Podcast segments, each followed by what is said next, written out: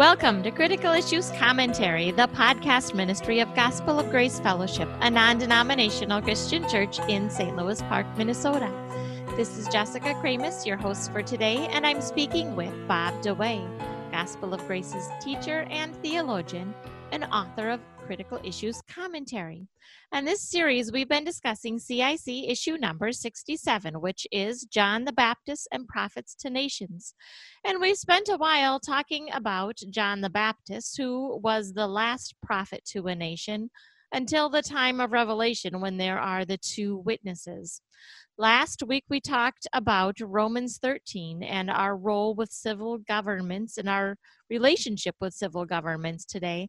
And we're going to pick up now talking about 1 Corinthians 14. And we're going to discuss a little bit what it actually means to prophesy during the church age.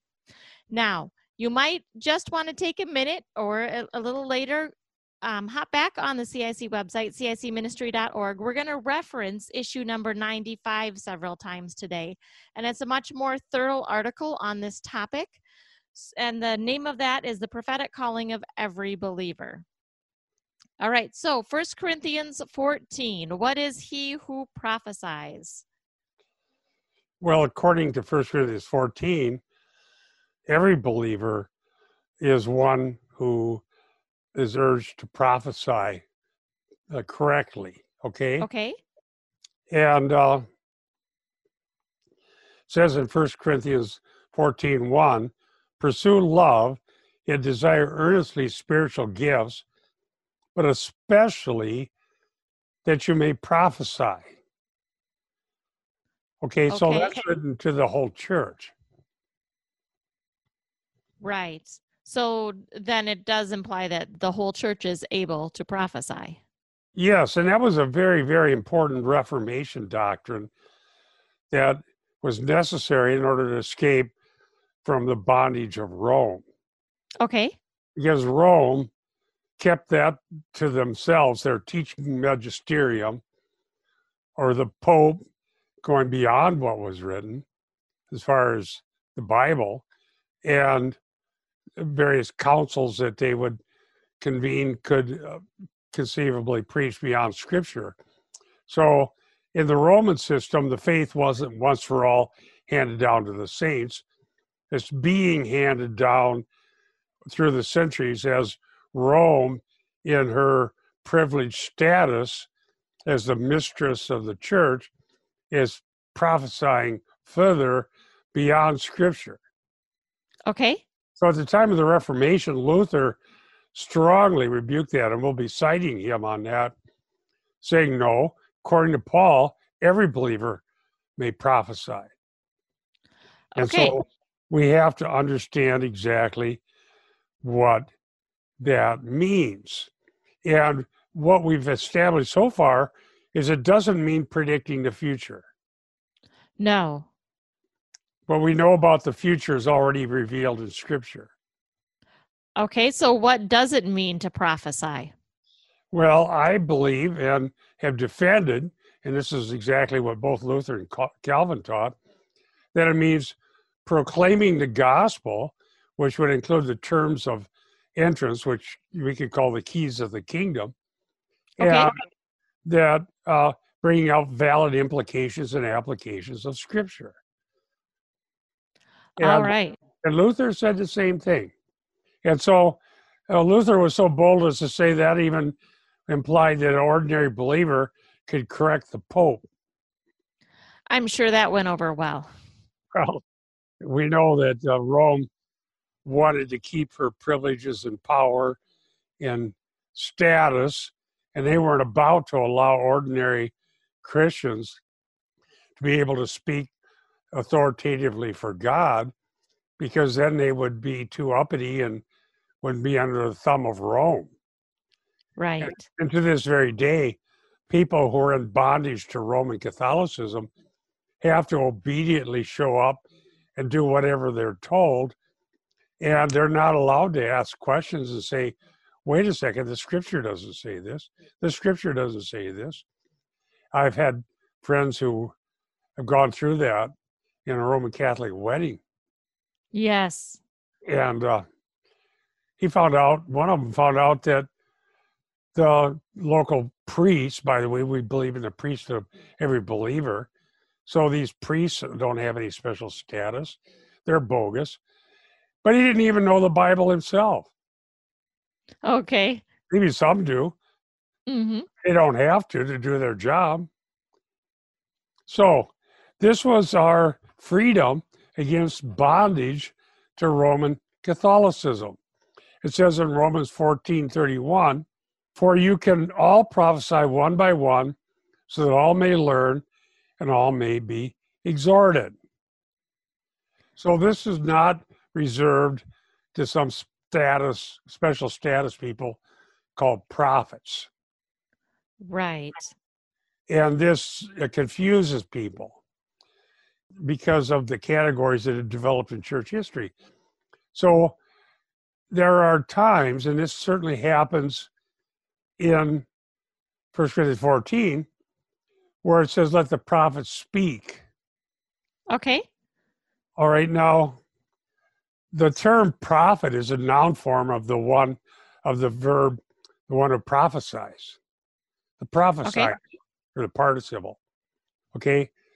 So that's functional terminology. And the Bible uses the term both ways.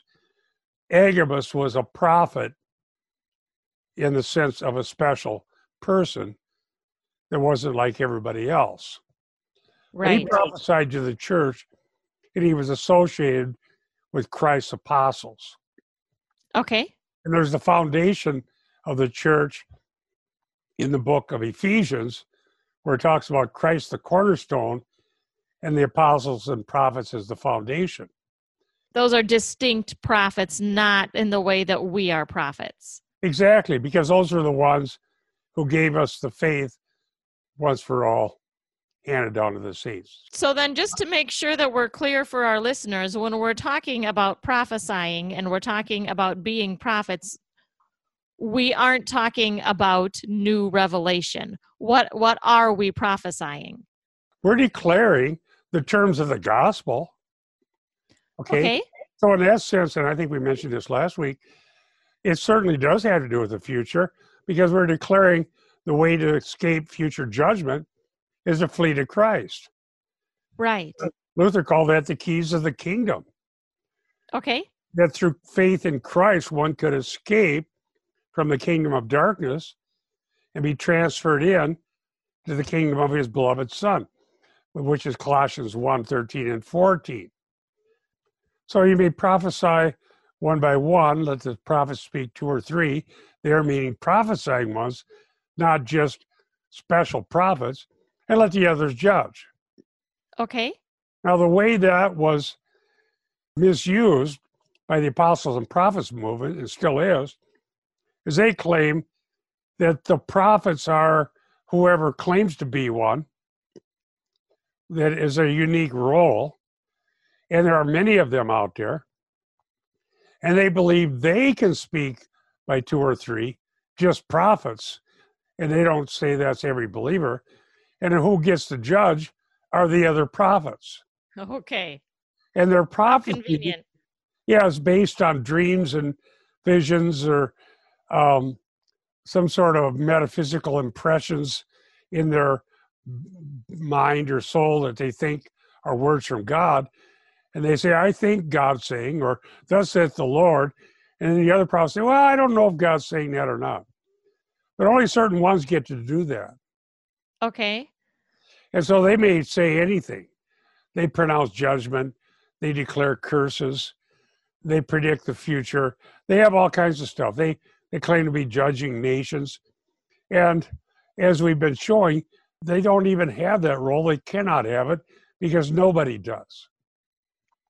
Right. As we proved in previous episodes of the series, if they're going to make that claim, then they have to submit to Deuteronomy 13 and Deuteronomy 18. Right. They've got to have rock solid, sound doctrine about who God is and who Christ is. They have to have solid Trinitarian doctrine. Deuteronomy 18 says what they say has to come to pass. Because otherwise, what do you know? It may or may not happen, which is Yeah. you know nothing that you didn't know before. And so it says in 1 Corinthians 14 31, you can all prophesy one by one. Now, how does that work out in the church? I mentioned that in our issue 95. Okay. What that means is that as we open the scriptures together, we talk about the scriptures and we discuss implications and applications. If implications and applications are logically connected to the text and are therefore valid and necessary implications and applications because the text itself demands that they are, then they're binding. Okay. So it's very serious that we get it right, because otherwise we'd be practicing false binding and loosing. So Right. it says you may speak one at a time and then let others judge, usually by two or three, you don't want confusion. Someone may be able to say, wait a second, there's a logical flaw in your claim. You say this verse implies this, and therefore it's necessarily binding, but it doesn't. And here's why it doesn't imply imply that. And you may go into the grammar or va- valid categories or invalid categories, as the case may be. In in a sense, that's what I'm doing constantly. Right. Critical issues is doing. Yes. People make claims based on certain scriptures, and if they commit logical fallacies, or they get the grammar of the verse wrong, or they misapply the verse, then I'm simply judging their prophecy, Okay. which someone can do to me. Get the verse out there and let's see what God said. Right. That's and we do this in Sunday school. That's why I love I love our Sunday school at Gospel of Grace Fellowship because that's exactly what this is. We can we can study God's word and discuss it and and bring out valid implications and applications and correct one another. It's just such a wonderful time. Yeah, and I've been doing that as far as my ministry since the 1980s. Yes. because I think it's important. It's in First Corinthians 14. We don't just say, well, the church authorities figured all this out, so that's not your job. You just go along with the program. Right. I don't believe that. We came, we started in the early 80s from an abusive group that had people claiming to speak for God and claiming subjective words from God that were binding. And it hurt a lot of people. And when we realized it wasn't right, I wanted to make sure we don't repeat that error. Yes. Okay. And so I, when someone gave me the complete works of Luther, and as I was reading through a lot of that, I was amazed that that's was the issue at the time of the Reformation. Yeah, it, was. That's I really what it came down to. Of our listeners know that Luther believed in the prophetic calling of every believer. We know that he believed in the priesthood of every believer, and we wrote an article proving that and proving it from scripture that's true. In fact, let me, if you don't mind, Okay. a fairly long quote from Luther. All right. I think it'd Sounds be a good, good. indication. This is this is what it means, and I think he gets it right. Okay. Uh, quoting Luther, quote, but why does he say, quote, within a quote, we have a sure prophetic word, unquote, within a quote? Answer, I believe indeed that henceforth we shall not have prophets, says Luther, like those of the Jews had in times past in the Old Testament. But a prophet must really be one who preaches about Jesus Christ. Therefore, Luther continues, although many prophets in the Old Testament foretold future things, they really came and were sent by God to proclaim the Christ. Now, those who believe in Christ are all prophets, for they have the real and chief qualification of prophets the prophets should have, even though they do not all have the gift of foretelling the future. For just as through faith we are brothers of the Lord Christ, kings and priests, so we are also all prophets through Christ. Continuing with Luther, for we shall all state what pertains to salvation, God's glory, and a Christian life. Let me again repeat what Luther said there.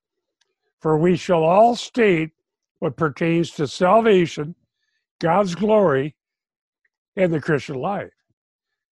And that's exactly wow. what we're talking about. Let me continue on. Luther, in addition, we can all also talk about future events in as so far as it is necessary for us to know about them. For example, we can say that the last day will come and that we will rise from the dead. Okay, so he has the same categories you and I have been talking about, Jessica. Yes. So there's, for, excuse me, there are future things that will certainly happen because they're in Scripture. Luther pointed that out. Back to his quote. Furthermore, we understand all Scripture. Paul also speaks about this 1 Corinthians 14 31. For you can all prophesy one by one. Unquote. So, there at the time of the Reformation, Martin Luther stood up for the priesthood of every believer and the right of every believer to declare the truth of the gospel, declare the terms of entrance, and to teach things that concern the Christian life that are revealed in Scripture. Okay. Now. By the way, I'm I'm working on an article, but I think that the future development of creedalism and demanding people to take oaths to creeds that somebody else created is a rejection of Luther's position here. It is. It has to be.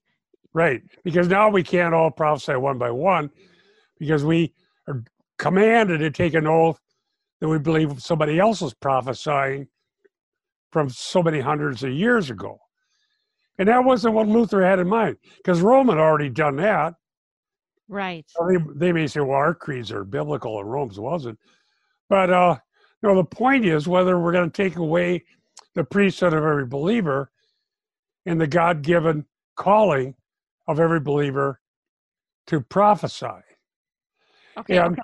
this is pointed out in Acts when the Holy Spirit came on everyone and there was prophesying.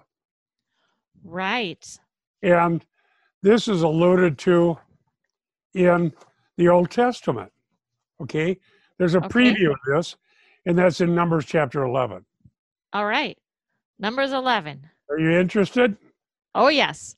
Okay, here we are. Numbers 11, starting with verse 26. Okay. Two men had remained in the camp, and the name of one was Eldad, and the name of the other Medad. And the Spirit rested upon them. Now they were among those who had been registered but had not gone out to the tent. And they prophesied in the camp. So a young man ran and told Moses and said, Eldad and Medad are prophesying in the camp. Then Joshua the son of Nun, the attendant of Moses from his youth, said, Moses, my Lord, restrain him. Verse 29, Numbers 11. But Moses said to him, Are you jealous for my sake? Would that all the Lord's people were prophets, that the spirit that the Lord would put his spirit upon them. Wow. And that's exactly what we see happen. He's predicting Pentecost. Yes. That does wow. happen. Now you might say, well, what about um, Korah and, and the other people that challenged Moses? Well, here's the difference. Korah and the other rebels well said, why should Moses speak for God? We're going to do it. And they wanted Moses' role of being a lawgiver. Right. And because they challenged Moses' special role of giving the law of the old covenant that had been given on Sinai, they were in rebellion and they were judged. Okay. okay. There's a severe judgment. But the spirit of coming upon someone and prophesying in this sense is a little preview what's going to happen under the new covenant. Yes. Okay. So there were special prophets that weren't lawgivers. They predicted the coming of Messiah. But after Pentecost, we have the priesthood of every believer and the prophetic calling of every believer. And this is not infallible. That's why the others judge. All right? Okay. Yeah. Because if somebody got it wrong and say, Thus saith the Lord, and that they were wrong and they misinterpreted the scripture, they'd be falsely binding or falsely loosing. That's why they have to be corrected.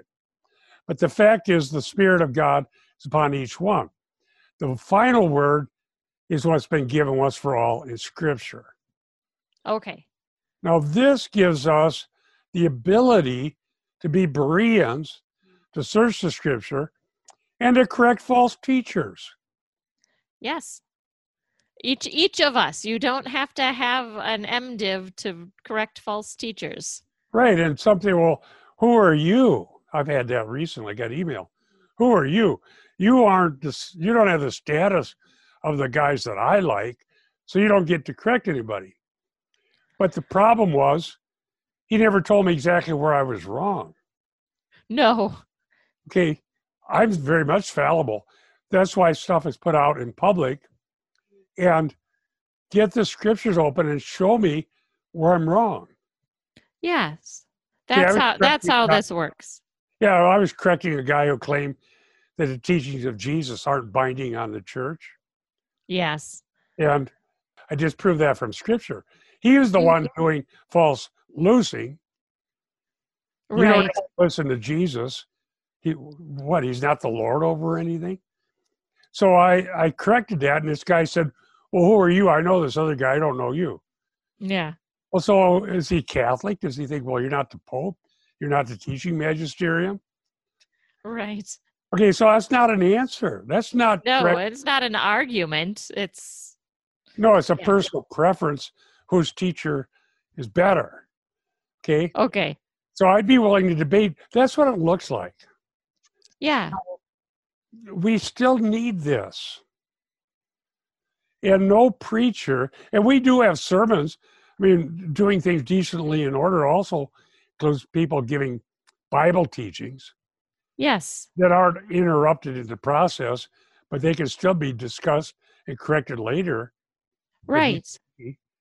I work really hard before I preach because I don't want people to have to correct it, but if they do, they do. Yeah. Learn. Now, this is our safeguard against abusive church authorities. Okay.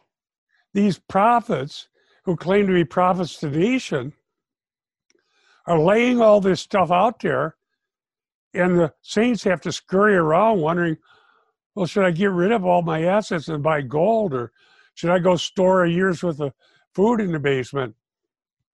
Or is God angry with me because I didn't send a donation to this prophet who wants all my money, or whatever it is they're doing? Mm-hmm.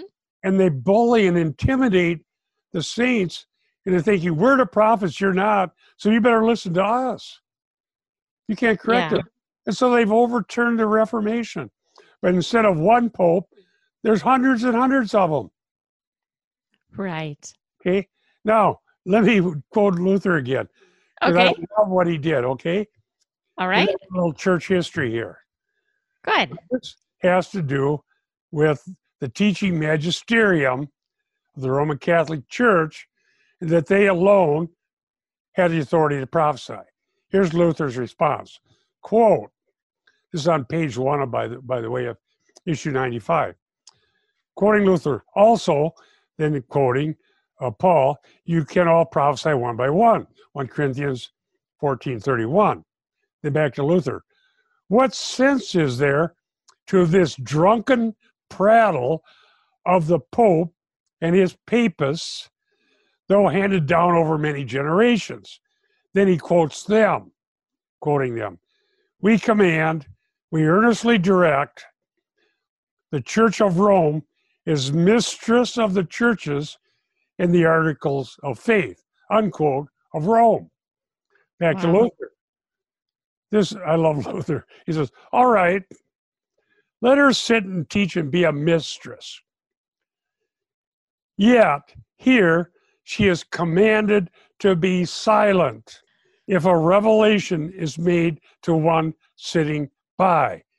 Not only she, but each of us, one by one, may prophesy, says Paul, a master and corrector even of Peter when he acted insincerely. Galatians 2 14 uh, uh, on. Back to Luther. How much more ought we not then to confidently judge the Church of Rome in its insincerity and feigned authority? We are not to be judged by this church lest we imperil our own salvation and be found to deny Christ. Unquote. Martin Luther. Wow, that was powerful. It is. It's amazing. He stood up against the whole world. Right. Based on the authority given to him by the Holy Spirit through the apostles in 1 Corinthians 14 to judge prophecy. Yes. And judging it was basically, and he talked about having the keys of the kingdom, and then talking about also the matters of the Christian life, what it was like, what the priesthood of every believer. Okay? Yeah. Ministries that are valid in the church, not bishops and archbishops and the feigned authority of this hierarchy, but basic truths about the Christian life. This does this make Luther infallible? No, because we have the right to judge him as well. And right. deny that. And so we can debate that. I don't agree with his doctrine on baptism or the Lord's Supper. Right. But I agree with him on the priesthood of every believer and the prophetic calling of every believer. Okay. So now we have prophets going around predicting the future, which is not their job, getting it wrong, and after they get it wrong, say, well, let's try another one. Right. They think they can do this ad infinitum, get it Mm-hmm. wrong. And therefore, they've already proven themselves false. Most of them couldn't articulate Christian theology in an accurate way if they had to. No. No. And if they had better theology, they wouldn't be false prophets. Right. Well, I found that in my personal confrontation with some of them. They have no clue. If you go into the realm of theology, they're lost. Yes. They're, they're making their grand pronouncements right out of their mind. Uh, in fact, the reformers called them enthusiasts. Right. So Calvin also rebuked the enthusiasts. So Yes, he did. this real strong. Let's go to Calvin. Okay. Calvin says this about the enthusiasts. Quote of Calvin In like manner, when Paul says to the Thessalonians, quench not the spirit, he does not carry them aloft to empty speculation apart from the word.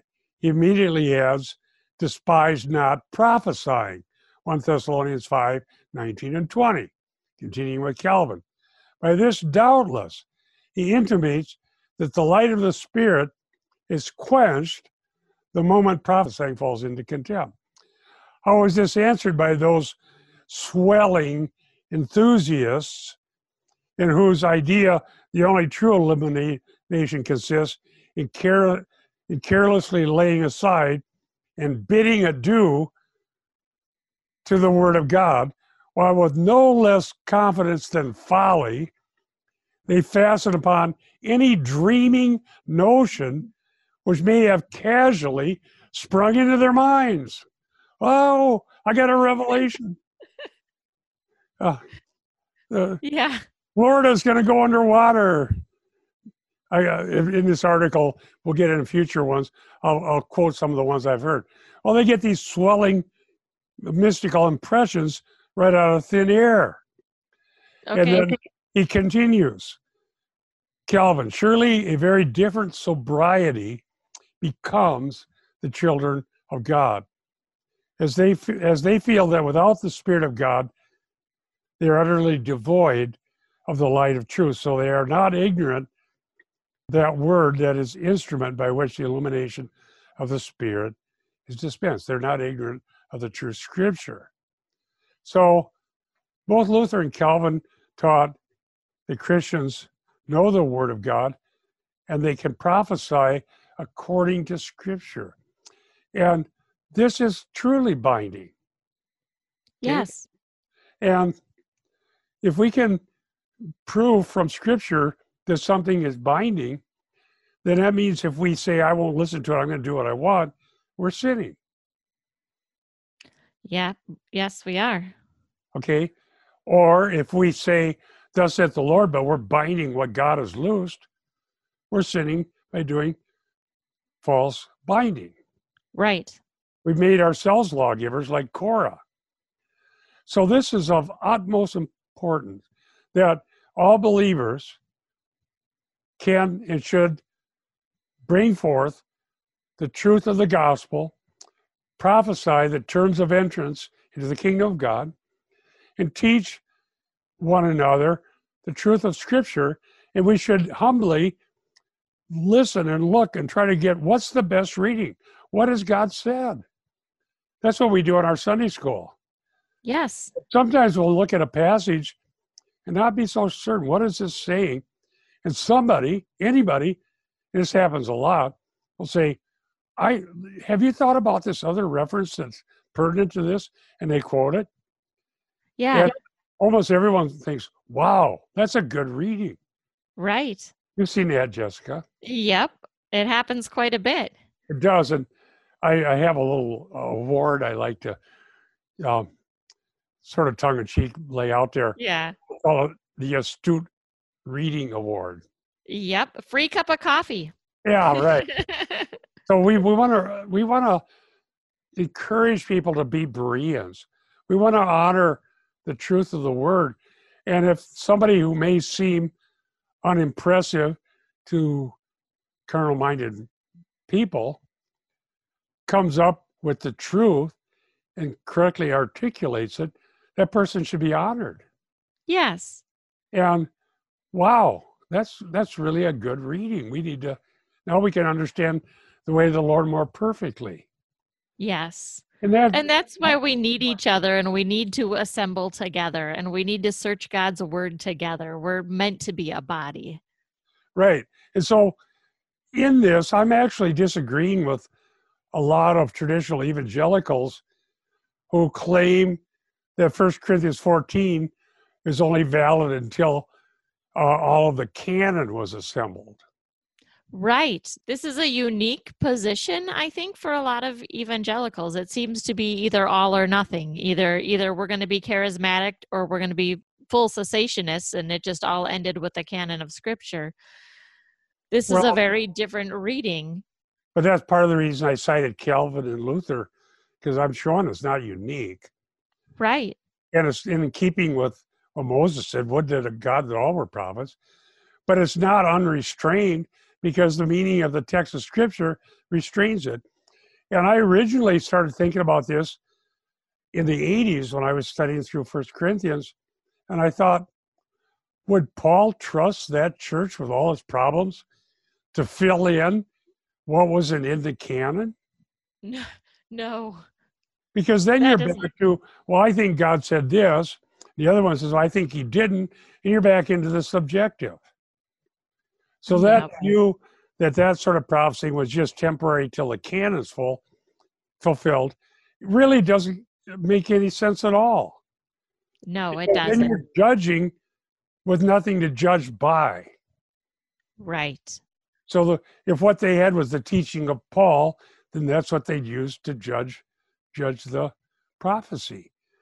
And certainly the teachings of Jesus were uh, at least verbally uh, circulated in the church, and they'd heard sound teaching from from the apostles. And how much more today do we have the tools? Yes, boy, do we. We've got a lot more that we can access to to study and to search God's word than any other generation has ever had. Right. So that being the case, why give up? Why throw up our hands and say the false prophets are bad, which is true, they are. Right? We can't prophesy because that's ceased. So there is no such thing. That's harming uh, the church. But then what you end up with with these people saying, well, but we had our divines who made a creed and they had it right. They they have a normed norm and we have to take oaths, which by the way is a violation of what Jesus taught about taking yes. oaths, that we adhere to that. Yes. So now they come back up with more prophecy they can't be judged. Granted, yeah. better than what Rome had, but they've re- removed the work of the Holy Spirit. And First Corinthians 14, they've taken it away.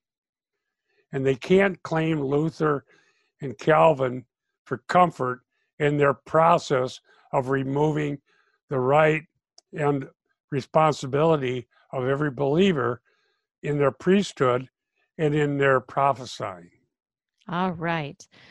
Can you give us just a quick summary before we close? We've kind of covered a lot of material today and it's very important. Well, let me say this print out issue 95 and just judge these things for yourself. Yes. That's just what we're saying right now. Does First Corinthians 14 actually give believers the responsibility to prophesy. And this prophecy bringing forth the truth of the gospel, valid implications and applications of scripture as we are Bereans searching to see if these things are true. Check it out. Read the article and see if what I'm saying makes sense. And I would say that if we do that, we have a stronger case against the false prophets we can judge them. That's right. We are out of time for this edition of Critical Issues Commentary Radio. You can access this program and many others, as well as years worth of articles, at the website cicministry.org.